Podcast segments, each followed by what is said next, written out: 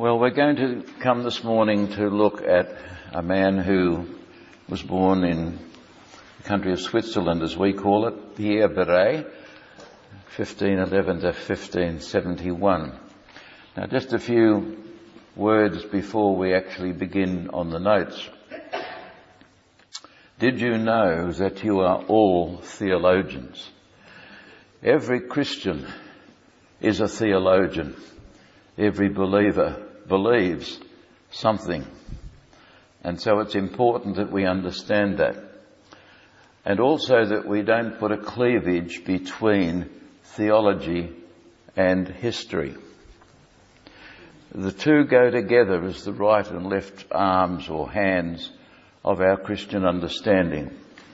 We may meet people who say, well, I'm not interested in history. Well, pray for them or they're not interested in theology, just uh, pray for them too, because the two go together. And uh, I want to uh, particularly thank Bernie, who's been a, a great help in uh, the preparation for this morning. He obtained a book for me from overseas on Pierre Viret, which I wasn't aware existed. So I'm grateful for him. My French is uh, schoolboy French. So in the main I will anglicise the words that we come to, hopefully that we'll understand them. But if you can keep in your mind the importance of history and theology together. We've been looking at the Puritans of the 17th century period in England, but we're going back a century to the 16th century and the Reformation. Why do that?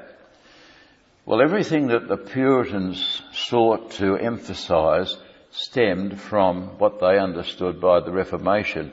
We could go back further, in particular to Augustine, because he was the one who came to understand what grace in God is all about.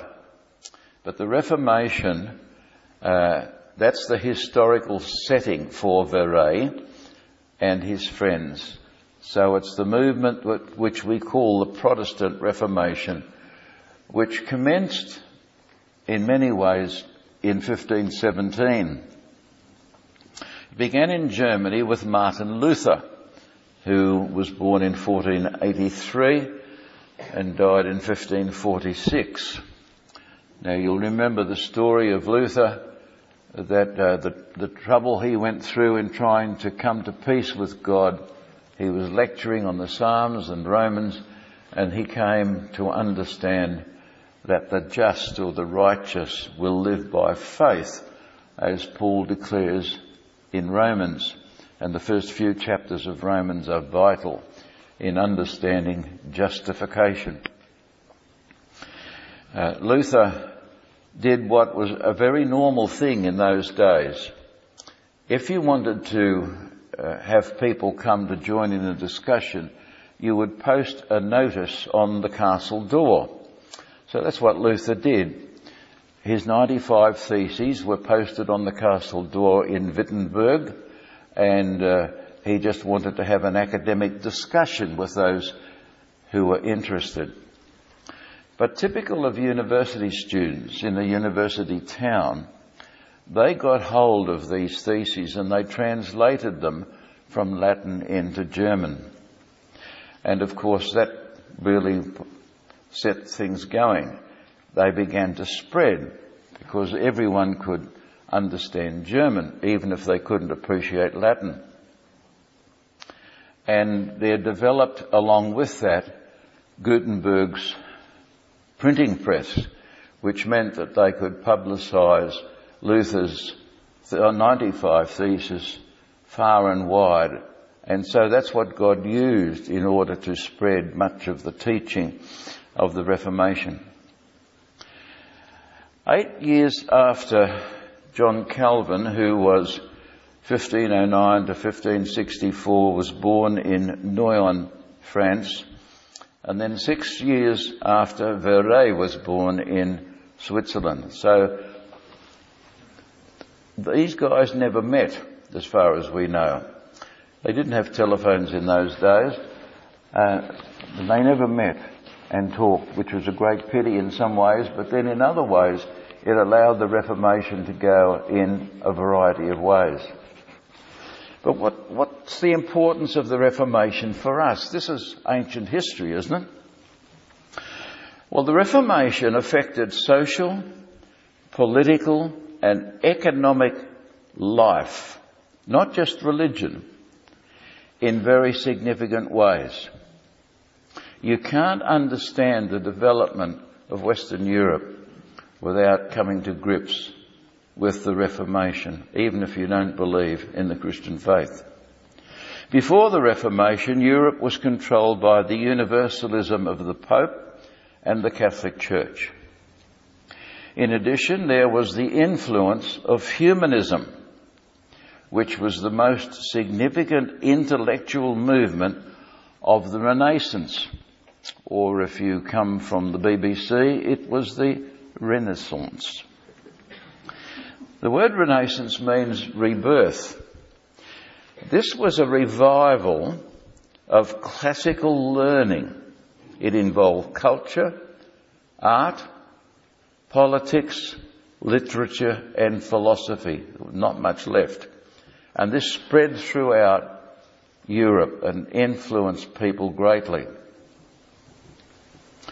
Viret was a man of uh, great mildness and persistence. And he was called the angel of the Reformation. He was a prolific writer, noted teacher, popular preacher, and a gifted evangelist, but was one of the lesser known figures of the Protestant Reformation. When I studied church history and when I lectured in church history, Viret didn't get a Guernsey. I'd never heard of him. Never knew that there was such a man, an important man in the history of the Christian church. He was, however, one of the important leaders in France and Switzerland in company with John Calvin, William Farel, and Theodore Beza. Viret was one of Calvin's closest friends and a most trusted associate. And through his teaching, preaching and writing, he influenced the thinking of several generations of Calvinists. Now there were other Swiss reformers who were omitted in this paper this morning. Ulrich Zwingli, Johann Oecolampadius, and Thomas Wyttenbach. I, they don't get a Guernsey, but they were very important in the whole thing as well. I thought again you might be interested in the composers who were born in this period of the Reformation. Monteverdi, Thomas Tallis, and Gabrieli. Their music is still played very much today. I've mentioned Professor John Murray. John Murray was born in the very north regions of Scotland in 1898.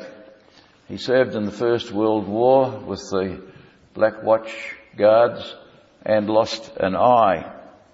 But that didn't stop him. He went to uh, to uh, university in Glasgow and studied. He'd been brought up a Christian. He went from there to the Princeton University and College in the United States and then a little bit later on, he was invited to join the staff of the new Princeton, uh, no, rather the, uh, the other theological seminary, uh, Westminster, the new seminary, which began because of the modernism which had wrecked Princeton. And some would say, of course, it still does today. Murray was a wonderful theologian, and you can still obtain many of his books, particularly his ones on the cross. But this is what he wrote about the Reformation. The, the Reformation was the discovery, or the rediscovery, of the revealed counsel of God on the most vital issues of the Christian faith. It might be summed up in the rediscovery of salvation by grace. But the Reformation was the reassertion of the whole counsel of God to the refutation of error and the display of truth.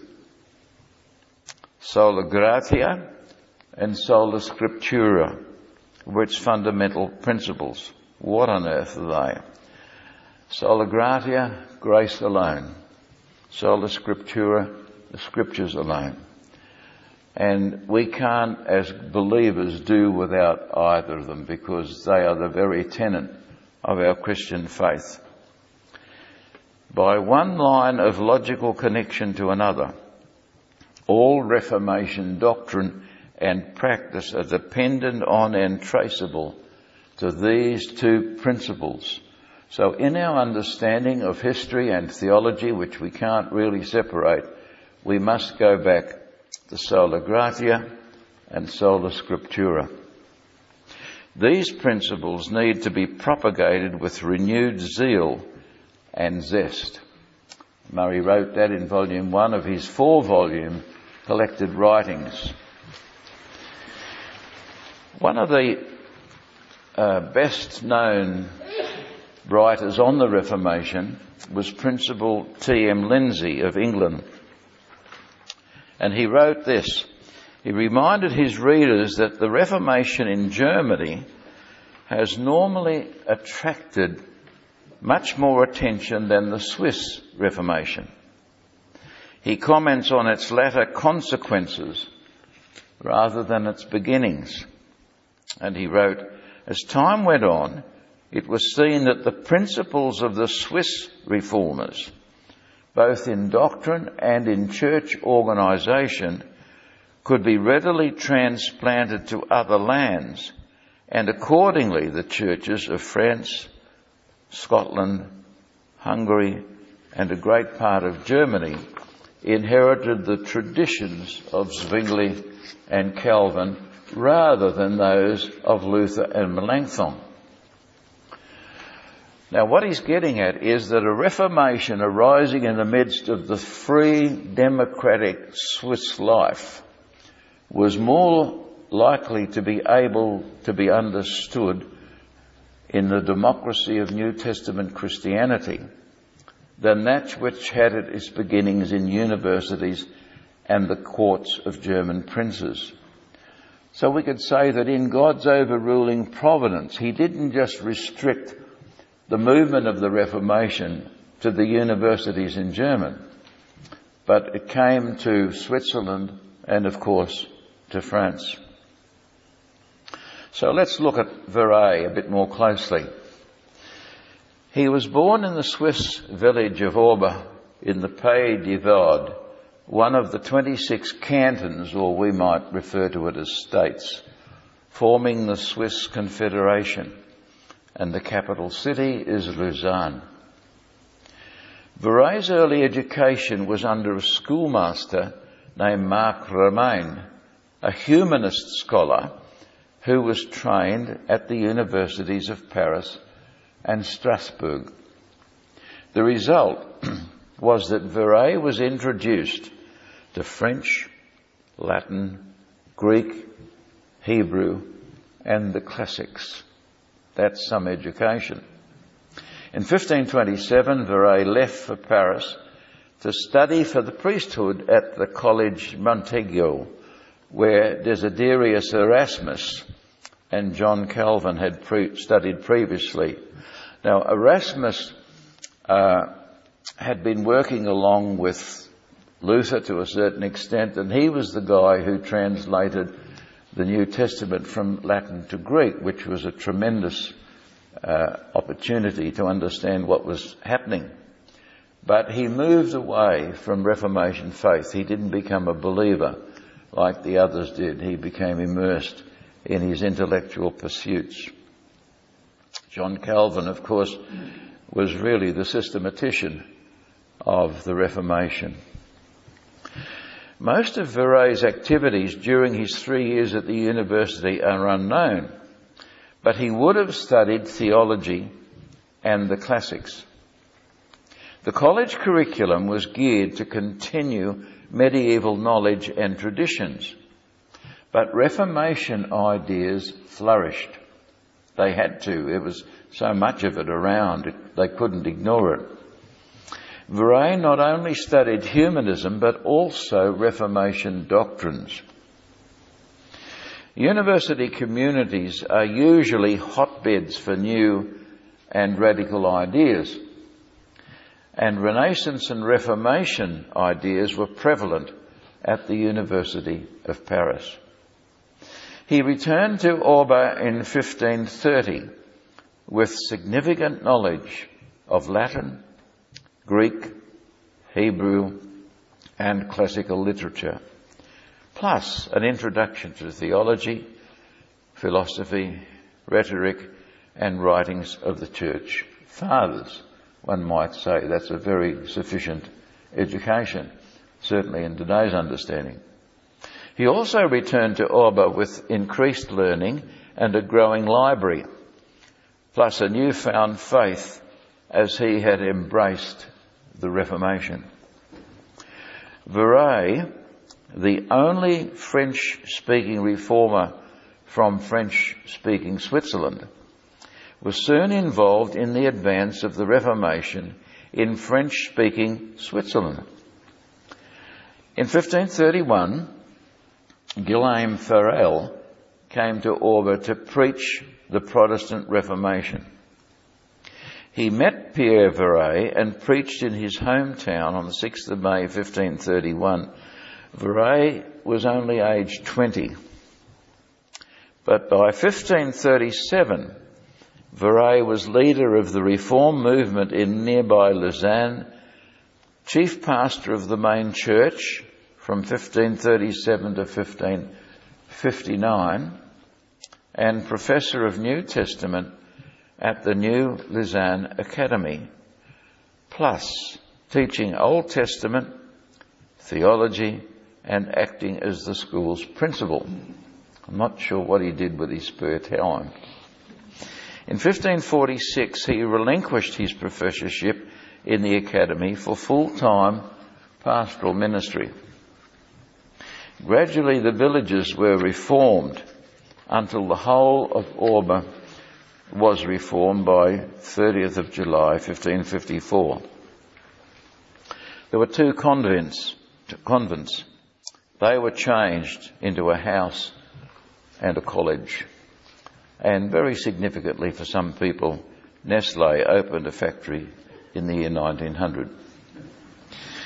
Viret worked to build the school's reputation, attract intelligent young men to attend and study, helped recruit faculty, and lead curriculum planning. But in 1559, he incurred the wrath of political overlords and was forced to run. He was followed into exile by the majority of the faculty and most of the students. From 1559 to 61, he assisted Calvin in Reformation work while living in Geneva. His essential task was in leading one of the main city churches, but his interest in education linked him in assisting to commence the Academy of Geneva. He and Calvin worked together, recruiting faculty and planning the curriculum. Now, at this stage, I want to introduce you to a late friend of mine. Um, many years ago, I came across Dr. Robert Linder, or Bob Linder. He was professor, one of the professors of history at Kansas State University. I should have brought uh, the, the uh, baseball cap that he gave me from the Kansas City Colts, but uh, he always wore this this cap because his hair was in such a mess. Um, he worked for some years in Australia with Stuart Piggin in Sydney, the, the Australian historian. And uh, it's only a couple of years ago that their two volumes on the early Australian history were produced, and I haven't got the name of them with me, but um, they have turned upside down a lot of the understanding of the beginnings of the First Fleet in Sydney in 1770 and uh, a lot of the issues that went on regarding the history of early Australia. Bob Linder uh, died last year on Easter Sunday. But he did his PhD on Pierre Viret. And I remember he told me that and I thought, well, so what? Who's Pierre Viret? I had no understanding whatsoever because, as I said before, this man is left out of our history curriculum in theological or Bible college education. But Bob wrote, the Genevans loved Viret. They immediately elected him a minister of the Geneva Church. Now this is good. And assigned him a salary of 800 florins plus 12 strikes of corn and two casks of wine a year. The council also provided him a commodious house, which Calvin noted was bigger and better furnished than his own. Well, that's a quote. Viret devoted the last 10 years of his life from 1561 to evangelism and pastoral ministry in France. This included taking an active part in establishing and maintaining educational institutions, teaching at the Academy of Nimes from 1561 to 62. That year, 1562, he won most of the faculty in the medical college at Montpellier to the Reform side. During 1562-65, he was involved in an extensive evangelistic and pastoral ministry at Lyon while also directing a planned program of instruction in Reformation doctrine at local churches. Now why do I keep mentioning dates? Because you can't understand what was happening unless you go back to look at the dates. We all remember the date of our birth, even though we can't remember the exact birth. We remember certain dates in our lives, the births of our children, etc., and so we go on. And it's, it's important in understanding the Reformation and what was happening that these dates are before us and we appreciate what God was doing. Things don't happen in a vacuum. Linking Viret with Calvin and Beza, we can say that they all enjoyed poetry and music, and to an extent were poets themselves. Calvin and Viret were not as talented in poetry as Beza, but they did produce excellent prose.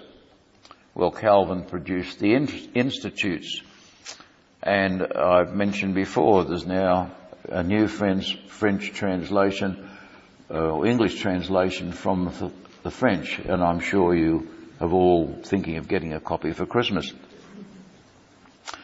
And also Viret's Institution Chrétien.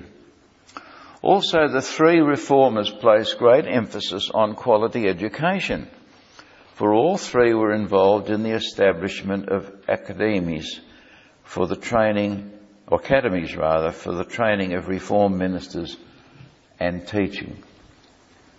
So they were very, very involved in education, which we pushed to one side at our peril. Uh, it's, it's amazing how education has changed over the years of my life there is, doesn't seem to be anywhere near, in, in some areas at least, anywhere near the strictness and the, and the certainty and the concern for proper education that there was. Robert, Dr. Robert Godfrey, who's involved in the Ligonier ministry in the United States, is President Emeritus and Professor Emeritus of Church History at Westminster Seminary in California. There are two Westminster seminaries at least, one in California and one in Philadelphia. He has referred to Calvin's commentary on Titus, in which he includes John Calvin, dedication to Guillaume Farel and Pierre Viret. He wrote, We have good reason to glory before God and have the clearest evidence to show to men that our alliance and friendship have been entirely consecrated to Christ's name, have hitherto been profitable to his church, and have no other name than all, than all men should be at one with us in him. So he was, he regarded Viret as, as a top notch. But life was never smooth for any of the reformers. And one instance was Calvin's complaint to Viret in 1547 about strong opposition that he faced in Geneva. And it's Robert Godfrey who quotes Calvin's letter to Viret. Their wickedness has, however, reached such a pitch that I hardly hope to be able any longer to retain any kind of position for the church, especially under my ministry. My influence is gone, believe me, unless God stretch forth his hand. It'd be good if we could stop there and have a discussion about what do you think of that sentence? Uh, what, what does it say?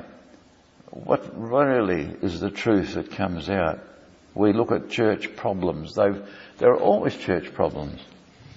Uh, there are people problems. That's what you'd say. It's a human being. If you could take all the human beings out of the way, we'd have a perfect church. Except that we wouldn't. because we are the church.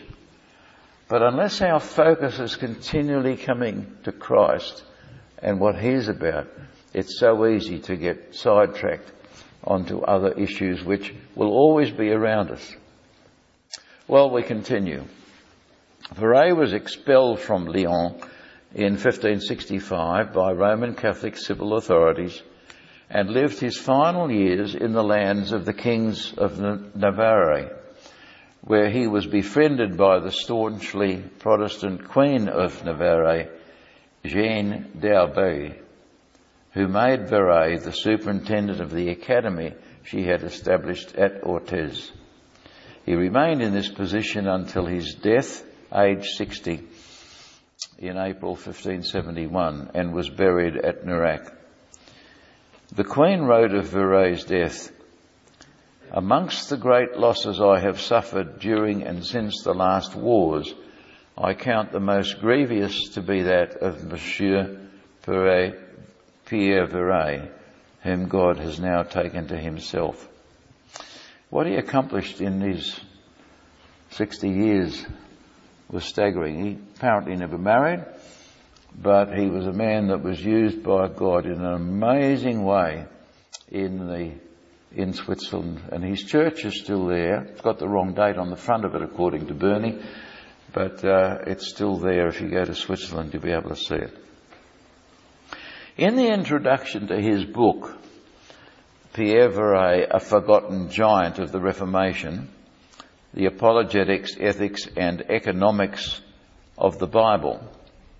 The author, Jean-Marc Berthoud, includes a commendation from Thomas Ertl, the president of the Pierre Viret Association, who writes, Pierre Viret was an extraordinary man and a model minister. He was a blend of gracious Christian character and remarkable theological insight and balance. His theology extended beyond the abstract and touched daily life. From the authority of Scripture to the role of magistrates, Viret made the study of God applicable to all of human existence. Now that last sentence is significant. The study of God is applicable and must be seen as applicable to every tenet of our lives. Whatever we face, whatever we go through, if we don't see that God is involved in that, then we are diverting the reality of who God is away. I think I said a few weeks ago that we need to, to think and ask ourselves questions like, who am I? What am I doing here? What is God saying to me? And you'll remember that the 17th century Puritans, their classic saying, if you're not prepared to die, you're not prepared to live. And these are, these are vital truths that we must group. In other words, I doubt that today we think as we should. Most of us don't think. We zombie. Unless there is something in, in our church life that makes us think, unless we are taught to think, unless we are faced with the realities of what God has done and is doing, why think?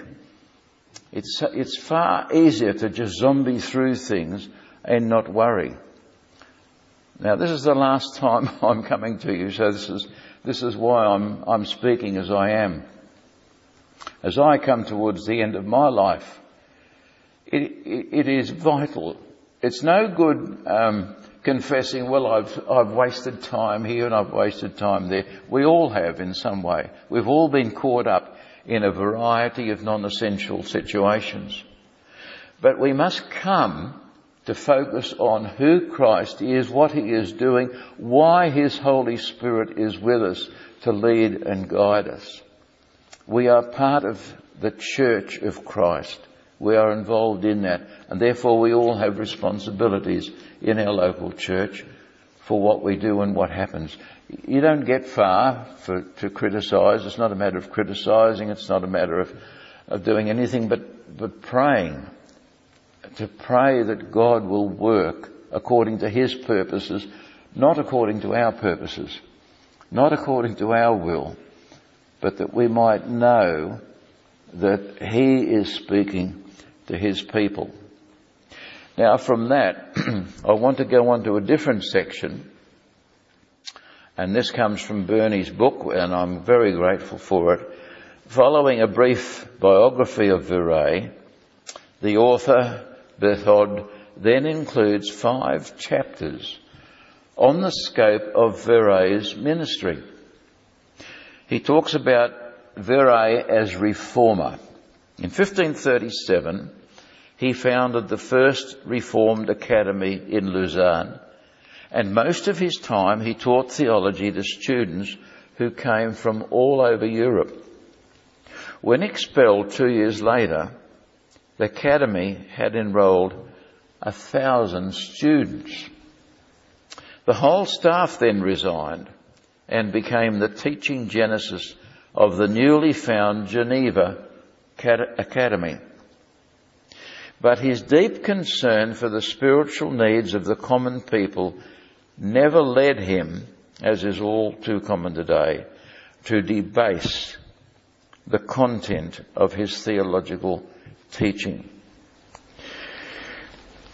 Now, without me starting to preach again, I've, I've said that we're all theologians and that we all need to think but we all need to come to understanding in our thinking of what we believe theologically. Why we believe certain things theologically. What does the scripture say to us? And these aspects are vital. Otherwise, again, we just drift along and there's no oomph, there's no understanding, there's no foundation in our Christian living.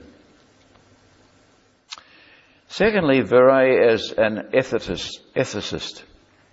Volume 1 of Viret's instruction, and there's a misspelling here, it's Chrétien, include a treatise on the application of the Ten Commandments to every aspect of reality, an exposition of the law of God. Now when I came and saw that, I thought, boy, I, there's another sermon coming on to me. Because we don't hear about the Ten Commandments, generally speaking. A lot of us may not be sure where they are. It's in Exodus chapter 20 if you want to check it out. But do we know the Ten Commandments? Have we been taught the Ten Commandments? Oh, well, that's Old Testament stuff. You don't worry about that. It's vital. And the Puritans, for example, often taught on the Ten Commandments because they knew that that was the foundation of what was going to come in the New Testament. So again, I'd encourage you, some homework, read Exodus 20 and the truth of the Ten Commandments. Thirdly, Viret as an apologist. The main apologist of the Reformation is shown by his connection to the authority and significance of every aspect of God's written revelation and the way he thinks the teaching of the Bible, he links the teaching of the Bible to creation, history and everyday life. His position is presuppositionist. That is, the written word of God is the basic presupposition of all fruitful thought. The scriptures are the basis of every way that we think, that we address issues, that we seek to understand what goes on. You can't, we all have opinions, that's true. But we often say to people, what do you think? In reality, it doesn't matter what you think. You've got to come back to what does the Bible say. And if, if some people get put off by that, well, that's their problem. The basis of our thinking is not philosophy in itself. It is not education in itself. It is not what the newspapers say, God forbid. It's certainly not what the TV news says, even worse. But what is God saying? Is God out of touch in the 21st century? Is, has he gone on holidays?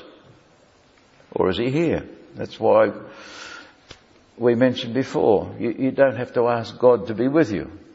He is with us. He's never, never leaves us nor forsakes us. So Viret is emphasizing these important truths in what he's saying. Fourthly, Viret as econ- economist. His polemic, that's a great word, was against the Church of Rome and the social abuses they engendered, plus their accumulation of wealth. But his polemic was also against inconsistent evangelicals. They even had them in that day. That is, Calvinists who regarded the Reformation as liberation from moral and legal constraints and therefore refused all submission to the social and economic disciplines implied by the law of God just as applicable today. He believed that the infernal cycle of economic injustice will breed revolution. How many revolutions have we seen in our own lifetime? The creature is cultivated and the creator ignored. In many ways, Viret's ethical thinking on social and political matters resembles that of Alexander Solzhenitsyn. Remember him? It's good to go back and say, what did Solzhenitsyn believe in his battle against the godless people of his own day, which are still around today? Then Viret as philosopher. He believed that the true restoration of the Christian faith was reformation not a reform of deformed structures in church, state and society, but a return to the true form as expressed in the, in the infallible scriptures. The true or substantial model, the true or substantial form of the church and the Christian life is only found in the biblical model. People have been writing books for years on what the church should do. Just toss them out. The Bible is what we come back to. I can remember literature that came out at the end of the last century, uh, supposedly Christian literature, which says, can the church survive into the next century? Uh, how do we bring the church up to date? How do we modernize the church? It's a load of rubbish. It's sinful. It should never be tolerated.